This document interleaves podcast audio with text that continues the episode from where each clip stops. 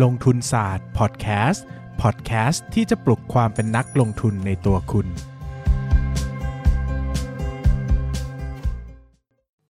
สวัสดีครับ ยินดีต้อนรับเข้าสู่รายการลงทุนศาสตร์พอดแคสต์รายการที่ชวนทุกคนไปพัฒนาความรู้ด้านการเงินและการลงทุนไปด้วยกันนะครับ ตอนนี้ใครที่ ตามหาหนังสือ Stock Lecture ลงทุนหุ้นได้ในเล่มเดียวนะครับ ก็กลับมาวางจำหน่ายแล้วนะนะครับ สามารถสั่งซื้อได้หลายช่องทางมากๆนะครับ ช่องทางที่ง่ายที่สุดแล้วก็ตรงผมที่สุดนะ ในวงเล็บก็คือว่าถ้าซื้อกับผมเนี่ยจะได้จะได้กำไรเยอะสุดนะครับ ก็คือซื้อที่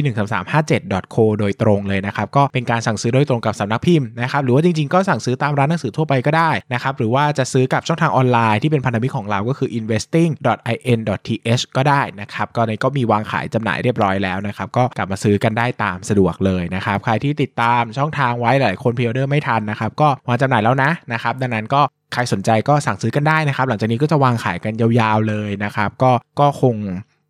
ก็หวังว่าจะได้อยู่คู่ตลาดหุ้นไทยเป็นนานๆนะครับ กับ Stock Lecture ลงทุนหุ้นได้ในเล่มเดียวนะครับอะวันนี้เรามาคุยกันในเรื่องว่าทำไมเราถึงต้องไปพบตัวผู้บริหารจริง ๆ นะครับ อันนี้เป็นเรื่องอีกหนึ่งอย่างที่ค่อนข้างจะมีความลึก ระดับหนึ่งเลย แล้วก็หลายคนอาจจะไม่ได้ให้ความสำคัญกับมันมากนักนะครับแต่ตัวผมเนี่ยค่อนข้างจะให้ความสำคัญระดับหนึ่งเลย ยิ่งถ้าจะลงทุนในปริมาณมากนะครับแล้วเป็นบริษัทที่มีขนาดเล็กถึงกลางเนี่ยการเจอผู้บริหารจริงๆเนี่ยจะช่วยได้มากๆนะครับคราวนี้มัน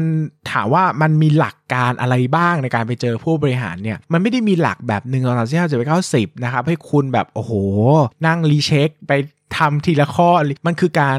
คุยกับคนนะครับ การอ่านคนการมองภาพคนว่าคนคนนี้มีความจริงใจมากแค่ไหน เห็นความสำคัญของผู้ถือหุ้นนักลงทุนมากแค่ไหนนะครับ เราต้องเข้าใจอย่างนี้นะครับว่าโดยพื้นฐานโดยพื้นฐานนะถ้าผู้บริหารเป็นผู้บริหารที่ดีนะครับเป็นผู้บริหารที่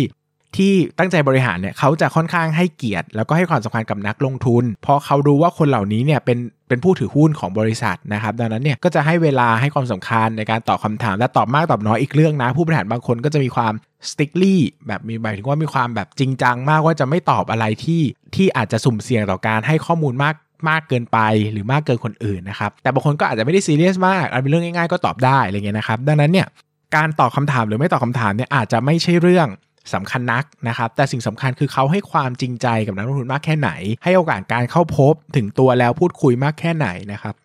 ดังนั้นอย่างแรกเลยเนี่ยสำหรับผมนะผู้บริหารที่เจอง่ายเนี่ยนะเปิดเผยตัวเองกับสาธารณะเนี่ยจะมีภาษีที่ดีกว่า หรือว่ามีแนวโน้มน่าสนใจในการลงทุนมากกว่า ผู้บริหารที่เก็บตัวอยู่แล้วนะครับผู้บริหารที่มาออกออกเพรสบ่อยๆ ออกสื่อบ่อยๆนะครับหรือว่าผู้บริหารที่มาห้ามา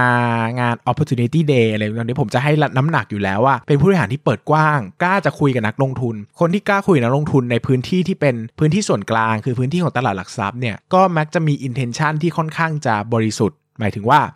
คุยได้พูดคุยได้นะครับ สอบถามได้นะครับ คนที่โกหก คนที่ไม่จริงใจมักจะไม่ยอมเจอกับผู้ถือหุ้น ในพื้นที่ที่ไม่ใช่ของตัวเองนะครับ ส่วนใหญ่ก็จะยอมเจอกับผู้ถือหุ้นใน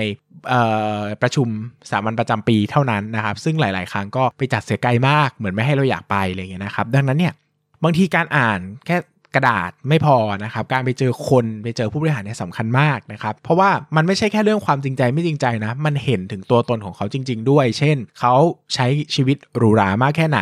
ขับรถอะไรอย่างนี้แบบนี้มันรู้สึกรู้ได้ไปหมดอะว่าถ้าผู้บริหารใช้เงินเยอะนะเห็นเห็นความสำคัญกับภาพลักษณ์ไปหมดเนี่ยเขาก็มีโอกาสจะใช้ spending ไปกับเรื่องของการเอ่อ ทำ marketing ทำการตลาดนะหรือว่าทำอาจจะทำ personal branding ตัวเองก็ได้นะครับทำให้ตัวเองให้มีชื่อเสียง โดยใช้เงินของบริษัทแบบนี้ หรือผู้บริหารบางคนก็อาจจะไปดูเป็นคนสมรรถะมากนะครับไปใช้รถถูกๆนะอะไรอย่างเงี้ยมันก็อาจจะเป็นผู้บริหารที่คุม cost ได้เก่งนะครับควบคุมต้นทุนได้เก่ง แต่ก็อาจจะไม่กล้ามีความ conservative สูง อาจจะไม่ค่อยกล้าลงทุนในอะไรที่แปลกใหม่ หรือไม่กล้า spending ไปกับการตลาดก็เป็นได้นะครับมันก็อ่านได้หลายมุมมองนะครับ ส่วนหนึ่งที่สำคัญมากเลยคือการเข้าใจว่าผู้บริหารเนี่ยเป็นคอนเซอร์เวทีฟหรือเป็นแอคทีฟนะครับหมายถึงว่าเขาเป็นคนที่ลงทุนโดยใช้แบบหลักการปลอดภัยไว้ก่อน หรือว่าเป็นคนที่มีความเชื่อมั่น แล้วก็หัวก้าวหน้าในการในการขยายกิจการอย่างเงี้ยอันนี้สำคัญมากๆนะครับเพราะว่าหลายบริษัทเนี่ยตั้งเป้าการเติบโตสูงมากๆ อ่าเราก็ต้องไปตั้งคำถามว่าผู้บริหารที่จะอยู่ในบริษัทแบบนี้ หรือขับเคลื่อนบริษัทให้มีความเป็น aggressive มากๆเนี่ยเขาต้องมี personality แบบที่เหมาะสมกับลักษณะแบบนี้หรือเปล่า เช่นเป็นคนที่มีความมั่นใจในตัวเองกล้าคิดกล้าทำการลองกล้าเสี่ยงอะไรอย่างเงี้ยนะครับซึ่งบางบริษัทเนี่ยเราไปเห็นเขาเอง เช่นเราไปจินตนาการเขาเองว่าโอ้โหขนาดตลาดก็เยอะนะ ส่วนแบ่งการตลาดนิดเดียวเองโอ้โหมีโอกาสโตได้ปีละ20-30%เลยอะไรเงี้ยนะครับแต่ผมเคยไปเจอบางบริษัทเนี่ยผู้บริหารแก่มากอายุแบบ จะ 60 อยู่แล้วอะแล้วก็ทั้งทีมโอ้โหแก่แบบ บางคนต้องแบบต้องใช้ไม้เท้าในการเดินขึ้นมาประชุมอะโอ้โหมันแก่แบบ แก่มากๆ มันหมายถึงว่ามันนี่หมายถึงว่าอายุนะ มัน refer ถึงอายุ มันไม่ได้ refer ถึงคนนะครับ คืออายุแก่มากนะครับ แล้วก็ภาพบรรยากาศมันแก่มากอะ่ะ เหมือนงานเลี้ยงแซยิดเหมือนงานเลี้ยงกินโต๊ะแชร์ มันแบบโอ้โห มันดูไม่มีความ active ไม่ดูมีความสมัยใหม่เลยนะครับ ผู้บริหารบางคนโอ้โหแบบว่าทำตัวย้อนวัยมากนะครับ เด็กมากนะครับ โอ้โหเนี้ยแต่งตัวดี รู้ทันโลกนะครับ โอ้แบบนี้ก็จะเป็นอีกแบบหนึ่งนะครับ ดังนั้นเนี่ย ก่อนจะมโน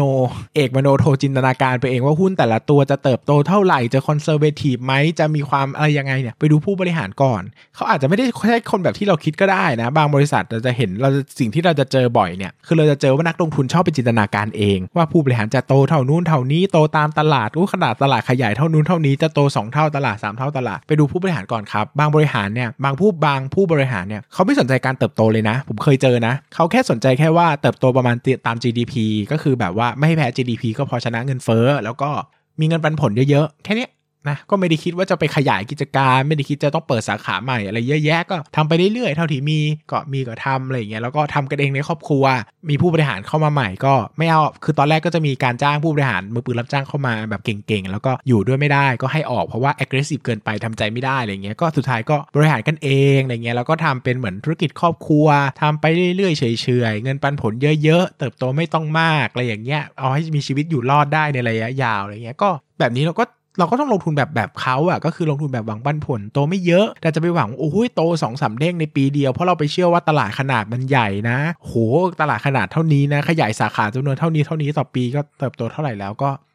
ดูความเป็นจริงด้วยนะครับหมายถึงว่าต้องไปดูผู้บริหารด้วยว่าเขาคิดแบบเราหรือเปล่า บางทีเราคิดแต่ในกระดาษ คิดแต่ใน Excel มันคิดง่ายไงหมายถึงว่ามันไม่ต้องลงมือทำอะเพราะเราไม่ได้ลงมือเองถูกปะแต่ผู้บริหารบางคนเขาก็ คือต้องอธิบายก่อนนะว่าผู้บริหารส่วนใหญ่ที่เขาอยู่ในตลาดหุ้นนะเขามีเงินเยอะมากแล้วอะมีเป็นหลักร้อยล้านพันล้านอะไรเงี้ยดังนั้นเนี่ยคือความรวยของแต่ละคนอะมันมีจุดชี้วัดไม่เท่ากันอะหมายถึงว่าวันนี้เราต้องตั้งคำถามว่าสมมติเรามีเงินพันล้านอะเราจะยังก้มหน้าก้มตาทำงานแบบ สู้หรือเปล่า มันก็มีคนที่สู้อยากมีหมื่นล้าน อยากขยายกิจการอยากเป็นเจ้าของอาณาจักรมันก็มี แต่บางคนคือเขาก็พอแล้วอะเขาก็มีชีวิตก็รวยแล้วอยู่ได้เงินปันผลปีปีหนึ่งก็ไม่ต้องทำอะไรแล้วอะไรเงี้ยเขาก็อาจจะไม่สนใจเรื่องการขยายกิจการการทำธุรกิจมากมายนะ ก็ปล่อยรันไปเรื่อยๆ ให้มันธุรกิจมันทรงตัวอยู่ได้ เศรษฐกิจไม่ดีก็กำไรลดลงเศรษฐกิจดีก็กำไรเพิ่มขึ้นอะไรอย่างเงี้ยนะครับดังนั้นเนี่ย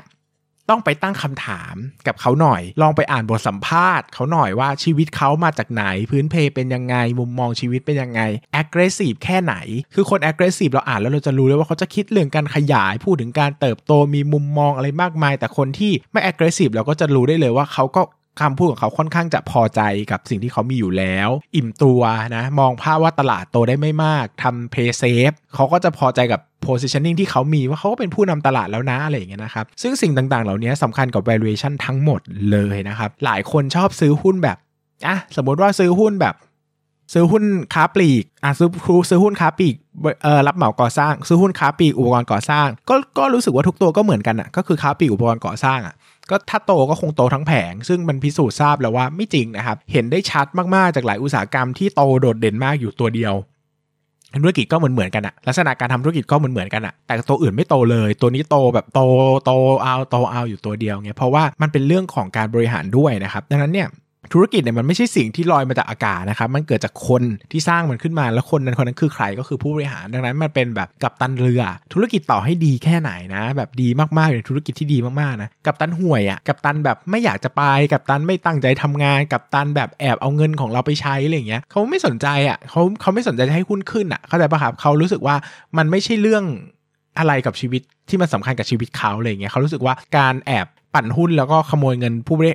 นักลงทุนอาจจะเป็นเวลที่ดีกว่าเขาก็ได้นะครับ หรือเขาอาจจะรู้ความจริงบางอย่างว่าธุรกิจที่มีอยู่มันไม่ได้ดีอย่างที่ทุกคนคิดอะเขารู้ว่าทำไปก็ไม่รอดทาไปก็เหนื่อยฟรีไม่ทำดีกว่าอะไรเงี้ยมันก็มองได้หลายมุมนะครับ ดังนั้นเนี่ยมันตอบไม่ได้ว่าเราไปเจอผู้บริหารทำไม หมายถึงว่าคือมันตอบได้ว่าเราจะไปเจอผู้บริหารทำไม คือเราต้องพยายามทำความเข้าใจผู้บริหารให้มาก เพื่อเห็นภาพบริษัท แต่มันตอบไม่ได้ว่าเราจะต้องไปคุยอะไรบ้างหนึ่งสามสี่ห้ามันต้องใช้การคิดการวิเคราะห์การพูดกับเขาเยอะๆ การพูดคุยการเจอตัวเราจะทำให้เราเข้าใจมากขึ้นว่า เขามีมุมมองต่อผู้ถือหุ้นเป็นยังไง มีมุมมองต่อบริษัทเป็นยังไงนะครับสิ่งสำคัญคือหุ้นไม่ใช่แค่สัญลักษณ์หุ้นไม่ใช่แค่ชื่อบริษัทหุ้นไม่ใช่แค่กระดาษงบการเงิน หุ้นเกิดมาจากคนในการรันองค์กร ดังนั้น มันเป็นไปไม่ได้ที่องค์กรจะเกิดขึ้นตั้งอยู่ดับไป โดยไม่เกี่ยวข้องกับคนเลยนะครับผู้บริหารมีส่วนสำคัญมากๆในการทำให้บริษัทหนึ่ง เจ๊งหรือไม่เจ๊ง เติบโตหรือไม่เติบโต แต่ทุกวันนี้เราวิเคราะห์เขาน้อยนะครับ กลับไปดูเขาเยอะๆคำความเข้าใจเขาเยอะๆ เห็น intention เขาเยอะๆ ความต้องการเห็นวอนของเขาความต้องการของเขาอะเราจะเข้าใจแล้วเราก็จะรู้ได้ว่าเราสามารถลงทุนเขาได้หรือเปล่านะครับสำหรับวันนี้ก็ขอบคุณทุกคนมากๆนะครับ สวัสดีครับ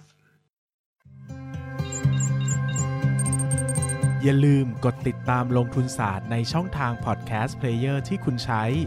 แล้วกลับมาปลุกความเป็นนักลงทุนกันใหม่ในลงทุนศาสตร์พอดแคสต์